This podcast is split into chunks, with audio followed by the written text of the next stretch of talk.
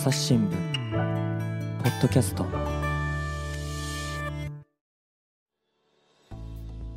朝日新聞の木田光ですえ。本日のゲストは北海道報道センターの上保公平さんです。リモートで回線をつないでいます。よろしくお願いします。よろしくお願いします。えー、障害者が生活の中で直面している困難についてお話ししたいと思っています。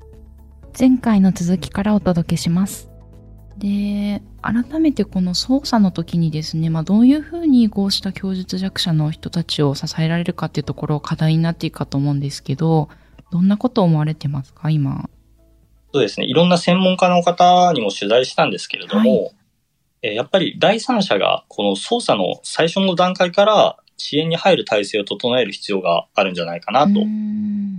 で、えー、まあ、国選弁護人とか、そういう制度はもちろんあるんですけれども、それ以外にソーシャルワーカー、福祉の観点から支援する人たちが、えー、入る体制が、えー、まあ、今もないわけではないんですけれども、はい、地域ごとにその、えー、制度にばらつきがあったりとか、あと、まあ、あまり十分で、十分にその体制が整ってないっていう部分があって、えそこをやっぱり整えていく必要があるんじゃないかなとなるほど。だから地域による差もあるんですね、このあたりの支援って。そうですね。ここは私も驚きだったんですけれども、えー、はい。うんうんで、あの、改めてですね、今回こういう裁判についての記事を取材後期っていう勇敢の大きい欄でも紹介されてたりしましたけど、どういったこう反響とかありましたか？あ、そうですね。取材後期、まあ、今のこの供述弱者のことを、えー、書いたんですけれども、はいまあ、大あ、そうですね。結構お手紙とかかなりいただいて、このグループホームを経営されていた方からも実は、あの、連絡をいただいて、で、自分もやっぱりどうして、えー、事件を防げなかったのかなっていうのを考え続けているっていうお話はされていました。で、あと、あ、ごめんなさい。お話が前後しちゃいますけど、そういえば3点あったんですよね。この裁判で、あ の、感じたこと。この3つ目を聞くのはすみません。飛ばしてしまいました。こちらも、のお話に行きましょうか。はい。3つ目が、まあ、知的障害がある人への、えー、性教育の問題を考えましたね。で、まあ、この供述弱者のこの話を、えー、まあ、書いて、そしたら、えー、まあ、ネット上とかでは、その、やっぱり知的障害者が出産して子育てをするっていうことに、まあ疑問を表明するような反響がかなりありました。まあ中にはその、強制不妊手術を容認するような差別的なものもあって、まあ要は、まあ、こうやって、えー、育てられないんだから、性行為を、えー、できないようにしても子供が生まれないようにっていう考えだと思うんですけども、私は、これはやっぱりもちろん人権の問題からでもそうですし、えー、それは、あの、おかしいと考えていて、大切なのは知的障害者への性教育を十分にすることだと思っています。まあ、性教育をこうしっかりしていれば、今回の事件だって、えー、こう否認をせずに性行為をしていたら妊娠するで、その妊娠が大体その、え生理が来なくなって、えー、何ヶ月ぐらいでこう子供が生まれるとか、そういった仕組みを詳しく分かって、あるいはまあなんとなくでも分かっていて、それをまあ相談できれば、えー、防げた事件なんじゃないかなと思っています。いや、今のお話で、まあネット上では差別的な意見もあったっていうのが、ああ、そうなんだっていうのを思ったんですよね。そうですよね。まあ、性教育をこうもっとしっかり継続的に、えー、わかりやすく、その人に応じて、えー、していくことで、まあ、その人自身とか、相手の体を守ったり。で、もっと言えばですね、はい、別に、当者と、えー、障害者が、こう、性的に交流してもいいわけですよね。うんうん、そういった、まあ、本当に共にこの社会で生きていくっていうことを考えたときに、とても大切なことなんじゃないかなと思っています。いや、ちなみにでも、上母さんとかって性教育、性の知識って身,、身につけることできました？あの、というのも、私自身もですね、まあ学校ではもちろん、確かにこの生理についてとか、こう、生理がなくなったらですね、うん、あの、妊娠してる可能性があるよとかは、習ったような気もするんですけど、うん、じゃあなんか具体的な避妊の方法についてとかですね、うん、まあなんかコンドームについて多分なんか習った実物を配られて習ったような気もしますけど、それ以外のこう、低用量ピルの方法があるよとかですね。なんか生理が重い辛い時ってそれ病院に行った方がいいかもよとかですね。うん、なんかそういったことって学校ではなかなか習えず、あの、二十歳超えて私も大人になって、なんていうか友達とか、まあ妹たちとかと喋る中で少しずつ、まああと大学とかですね。で、こう、知識をうん、やっと増やしていったなっていう思いがあって、なかなかこの障害者だけじゃなく性教育って、うん、ちょっと私の場合は足りなかったなと思うんですけど、上保さんどうですか、ま、学んでましたか？いや、僕もやっぱり学校では、まあ、コンドームっていうものがあって、うん、いるっていうものがありますよっていうことは書いてあったと思うんですけれども、うんうん、どういったもので、えー、どう、どこで手に入ってどう使うのか、うん、あるいはそもそもどうやったらえー、妊娠するのかっていう仕組み、詳しい部分っていうのは教わらなかったと思いますね。で、やっぱり友人からの知識とか、ネットっていうものが大きかったです。で、で今実はですね、はい、えー、第3弾、えー、として、この知的障害者への性教育をと準備を進めていまして、はい、で、その中では、やっぱり知的障害がある人も、えー、同じように友人からの情報とか、えー、識っていうのを、ものを、こう、同じように性的な情報をこう得ているんですよね。で、当然、えー、性的なものに関心がある。ただそれをうまくこう体系づけて、えー、理解できないっていう問題として、やっぱり障害が関わってきていて、やっぱり、例えば、仲良くなった人の胸を触ってしまうとか、あるいは今回のこの事件みたいに、えー、否認っていうものを知らないとか、そういった部分として現れてくる。だからこそ、もっとわかりやすく、丁寧に、そして継続的にこう、性教育を、えー、する。そうすることで、あ、えー、胸は触ったらいけないところなんだとか、あるいは、えー、性行為をするときには否認が必要なんだとか、を、まあ、理解して、当たり前のように、まあ、性生活も含めて、えー、生活している、けるようにするのが大切かなって思ってます。そうですね。これあの、塩入彩さんとか大久保真紀さんが書かれてる記事であるんですけど、うん、まああの、障害と性教育といえば、2003年の事件があって、えっ、ー、と、東京都立七尾養護学校というところで、まあ、性教育をしていたんですけれども、うん、都議から不適切過激とか非難されて、校長先生とか教員が処分されたことがありました。で、まあ、その後に裁判で処分が違法とはされたんですけれども、この事件をきっかけに、やっぱり性教育っていうのが、あの、萎縮して、後退してしまったっていうことも指摘されますよね。うん、そうですね。やっぱり七尾校では、えー、まあ、知的障害がある、えー、子供たちにも分かりやすいように、うん、なんていうかな、人形のようなものとかを使ったりして、えー、分かりやすく説明をしていたんですよね。やっぱりそれは現場の、えー、実感としてやってたことだと思うんですけれども、うん、してしまったっていうことですよね。うんまたこれもちょっと紹介できたらと思うんですけど、えっ、ー、と、子供への性暴力っていう連載、これあの、前、ポッドキャストにも出ていただいた大久保真紀さんたちの取材班が手掛けてるんですけど、この中で、えっ、ー、と、番組だと SDGs を話そうの287番ですね。あの、障害のある方たちは性犯罪に遭いやすくて、あの、裁判で供述することが難しいっていうお話、あの、聞いたりもしました。うんなので、この、あの、今回は子供を、あの、殺害してしまったっていうお話でしたけど、自分自身が、あの、被害に遭いやすいっていうことも、障害によってあったりもするんですよね。これ僕自身も取材したことが実はあってですね、えー、去年、昨年の、えー、国際女性デーに合わせて出した記事なんですけれども、はい、女性と障害の複合差別っていう問題。女性であることで、えー、自体にやっぱりいろんなジェンダーで、えー、困難があると思うんですけれども、それに加えて障害っていうものが掛け合わさることによって、えー、さらなる困難が生まれる。で、その具体的なこととしては一つはやっぱり性被害っていうものがあって、うん、僕が取材した方は、これは記事には書いてないですけれども、えー、目が見えない方で、えー、それに乗じて体を触られたとか、うん、で、これは触ってない、当たっただけだ、みたいなこととか。あというは、まあ、知的障害があったら、やっぱりそもそも、えー、この性被害を受けているっていう、その被害を実感できずに、で、しかもそれに気づいたとしても、こう、他人に相談したり、えー、説明できないっていう、複合的なやっぱり困難があると思います。うん。いや、取材もされてたんですね。本当に、でもこのあたりは、供述弱者のお話ともつながってきますけど、こう自分に起こったことをどう言葉で話せばいいか難しいっていう場合だと、うん、なかなかこう性犯罪を裁判に訴えるって難しいだろうなと、あの、思いますよね。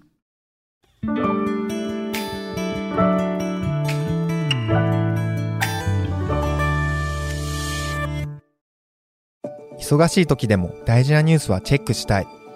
それなら、朝日新聞デジタルの紙面ビューアーとポッドキャストはどう？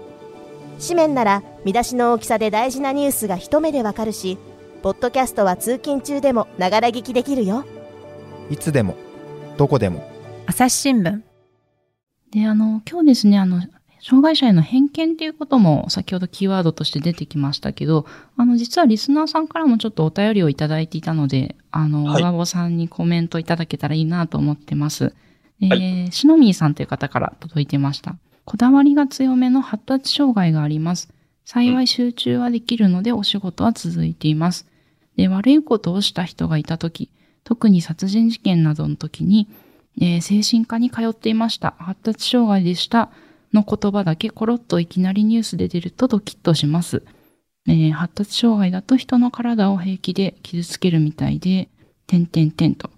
で、まあそういったニュースの時に誰かから最後に、ね、同じ障害を持つからといって、みんながそうなるわけではありませんという一言があるといいなと思いますっていうふうに、あの、お便りいただいてました。あの、この辺どう、こう、報じる中で、なんか葛藤とかですね、どういうふうに感じてこられましたか？いやそうですね。メッセージありがとうございます。うん、これは確かに、あの、重要なことだと思っています。で、僕自身もやっぱり事件を取材すること多いですし、で、その中でまあ、朝日新聞は少、少なくとも朝日新聞は、えー、具体的にこの人には、容疑者には精神障害があるとか、発達障害があるっていうことは書かないようになってます。で、えー、まあ、例えば、まあ、刑事責任能力の有無を警察が調べているとか、そういう書き方になるんですけれども、うんうん、ただ、あまあ、それはやっぱり、えー、障害者のへの偏見っていうものをやっぱりまだこの社会には溢れているから、えー、そういう書き方をするんですよね。で、えー、ただ、まあ私個人の、えー、考えとしては、うん最えー、最終的にはこういうのはもっとフラットになって、えー、精神障害がある人が、あることが、この、その事件のこの重要な要素の一つになってるなら、まあ、えー、メディアとしては報じられるような社会。で、それを、えー、受け取った側も、えー、もっとフラットにそれを受け止めるような社会になった方がいいんじゃないかなっていう気はしていて、うんうん、時点ではやっぱり、えーえー、メッセージをくださったように、やっぱり、えー、精神障害があるからといって、えー、事件を起こすわけではないとか、発達障害があるからといって事件を必ずしも起こすわけではないっていうことは丁寧に説明していかなくてはいけないなと思っています。で、やっぱりそのえー、僕も実践の一つとして今回、この知的障害がある女性の裁判を、えー、した部分はあります。いや、でも本当この上保さんの記事のように、あの、とてもこう、ずっと裁判を追いかけてですね、深いところまで書いていくと、あの、今回のケースの場合は、うん、あの、障害っていうことを抜きにすると、むしろこう、事実が伝わりづらくなるというか、うん、そういったところで、この障害にスポットを当てて、今回書かれたんですよね。まさに先ほどのその、えー、西山美香さんの話もそうですけども、はい、まあ途中までその障害があるっていうことが分からなかった。で、それで最新の段階でそれが明らかになって、冤罪っていうことが気づかれたっていうことなんで、やっぱり障害があるっていうのは、えー、犯罪とかその、まあ、冤罪のキーポイントになっている場合は、えー、やっぱり報道メディアとしては、えー、伝える判断する材料として伝える必要があるかなとは考えています。うん、そうですね。で、あの、上保さんのこれからあの、ちょっと個人的なこともお話聞いていきたいんですけど、あの、身近な方にも障害を持った方がいらっしゃるんですよね。そうですね。あの、僕の妹の話なんですけれども、はい、生まれつき右半身に、えー、軽い麻痺があって、えー、まあ、右手、右足が少し動かしづらい。うんうん、それをやっぱり幼い頃から見てきたっていうのが、まあ、僕が、まあ、記者を目指したり、こういう記事を、えー、いっぱい取材して書いているっていうことにつながってるかなって思います。あの、大学とかでは、でも出会いがあったんですよね。そうですね。大学時代に、えー、東京都の国立市で知的障害者の自立生活支援をしている三井絹子さんという方に出会いました。うん、で、この方は、えー、自身にも重度の身体障害があって、もう1960年代、70年代からずっとこの障害者運動をしてきた、もう本当に障害者運動の草分けのような方なんですよね。はい、重度の身体障害があるので、会話も、えー、文字盤と、あと指文字って言ってこう、えー、指を動かして、こう、空で書いて、それで、まあ、会話をする。うん、で、この方に、まあ、えー、のもとで、僕は、その、えー、重度の知的障害がある、僕と同年代の若者の介護を、えー、しばらくしていました。あの、当時どんなご経験でした？ああ、そうですね。まあ、まあ、その若者たちはもう地域で、えー、自分のな名義で不動産を借りて一人暮らしをしているんですけれども、うん、えそこにまあ、えー、交代で泊まったりとかして、まあ、介護、えー、手助け、サポートをしているって感じですね。うん、で、まあ、年越しも一緒にしたりとか、持ちましたし、えー、で、一緒に、まあ、劇をしたりとか、そういったこともしました。あの、今日お話にあったように、こう、偏見っていうのも感じる瞬間とかってあったりしましたか？あ、そうですね。例えば、その若者の介護をしているときは、うん、彼らは自分で一人暮らしをしているので、もちろんスーパーに行って買い物をしたりもするんですけれども、会計の時にやっぱり、例えば1020円ですって言われても、えー、すぐに、まあ理解はできない。で、ただ僕らがやってたことは、そこで僕ら、えー、代わりに1020円を僕が代わりに出すんじゃなくて、あくまでもサポート役なので、まあ、千、千円札って言ったらわかるので、千円札と十円玉 2, 2枚ってだよって言ったら、えー、自分でそれを出せるので、えー、そういった手助けをするんですよね。ただ、やっぱり原因は、えー、この人、知的障害があるっていうことは、まあ多分途中で気づいてるんですけれども、えー、なんかすごいいぶかしそうな目で、まあ例えば時間とかもやっぱりかかりますし、うん、まあ、なんか目を感じたりはしますね。うんあじゃあそういう時にこう全部を手伝おうというよりは、あの、ご自身の力もこう支えながら、あの、うん、っていう感じなんですね。そうですね。やっぱり、まあ、本人の選択を大切にするっていうことは意識していて、で、できることは当然自分でやった方がいいでしょうし、でも別にできないことは悪いことじゃなくて、それを、まあ、周りがサポートしていけば、えー、いいだけだというふうには、まあ、今も考えてます。ねまた実はあの、上保さんなんか本も出してるんですよね。あ、そうなんです。社になる前ですかね。あ、そうですね。うんうん、えー、っと、僕はまあ大学で政治学を勉強していたんですけれども、はい、まあこういういろんな背景があって、障害者がやっぱり、えー、議会に入って議員活動することが、えー、大切なんじゃないかなと思って、で、どうやったら障害者の議員が増えて、あ増えるのかっていうことを考えていました。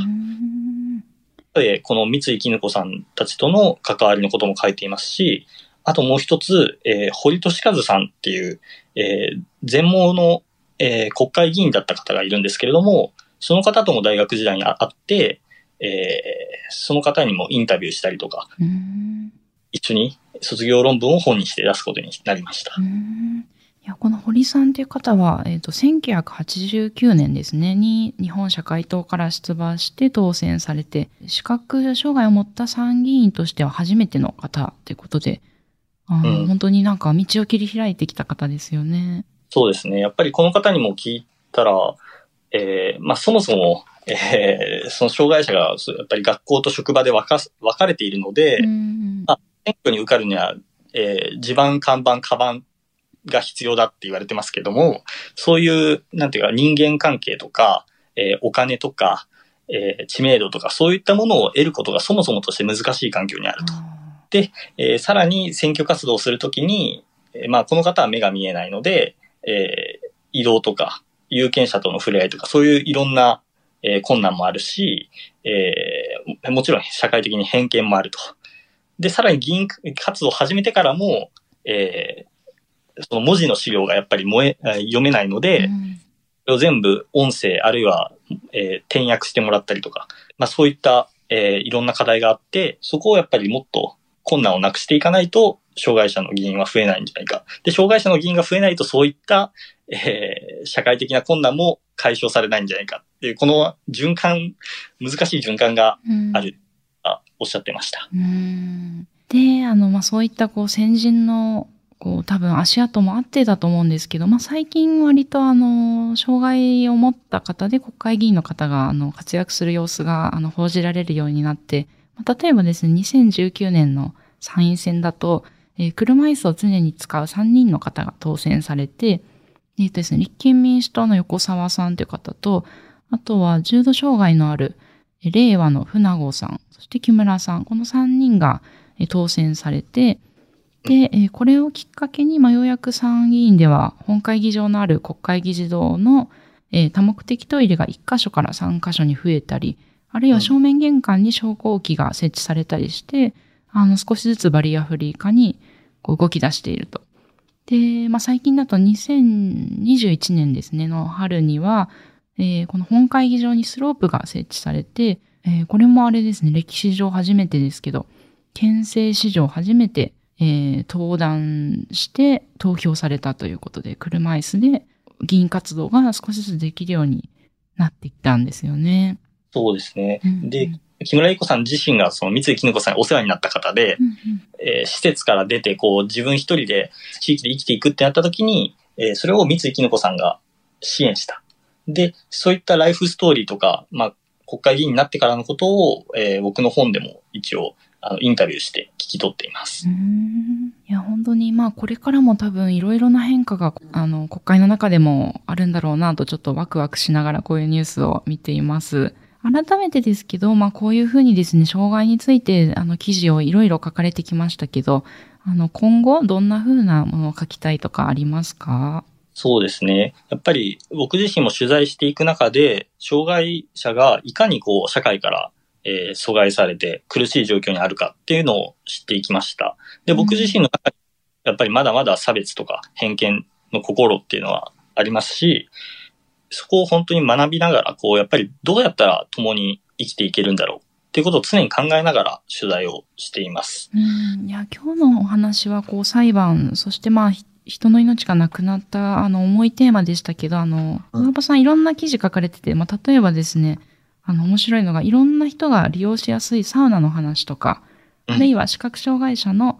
えっ、ー、と、が外に出る、そういう歩く時の支援、同行援護っていうんですかね。そういうのを体験しましたって記事とか、本当いろんな角度から書かれてますよね。そうですね。やっぱり、障害者は、えー、のことをこう書こうと思っても、やっぱり関心をどうやったら持ってもらえるだろうっていうところが常にあって。うん、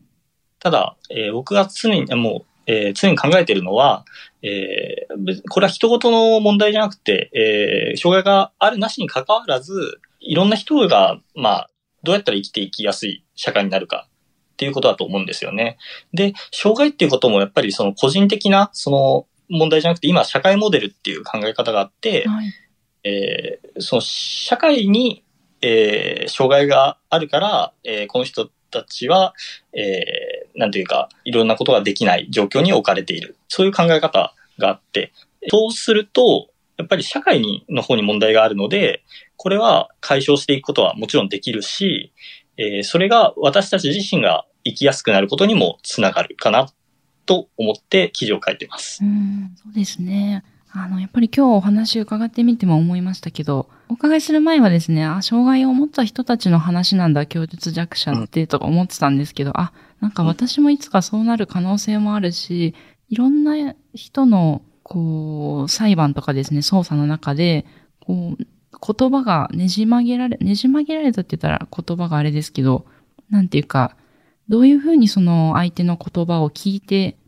事実として認識していくかっていう、そのあたりが少しこう、言葉が強く出せる人に沿ったモデルなんだなっていうのを改めて思いまして、あの、うん、こういうところがちょっとずつ変わっていくと、まあ私がいつかおばあちゃんになった時にもきっと生きやすい社会になってるだろうし、なんかこれって本当みんなのためになる話で、あの、考え続けなきゃいけないなってことを思いましたね。えっぱりそうやってできないっていうことは別に悪いことじゃなくて、うん、えできるできないを超えて、こう、できないことも受け入れて、えー、生きていけるような世の中になればいいなと思ってます。はい。あの、本日は本当にいろんなお話をお伺いできてありがたかったです。ありがとうございました。ありがとうございました。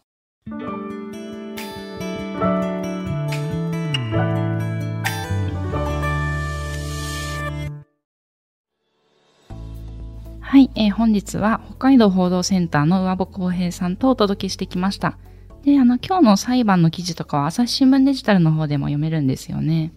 はい。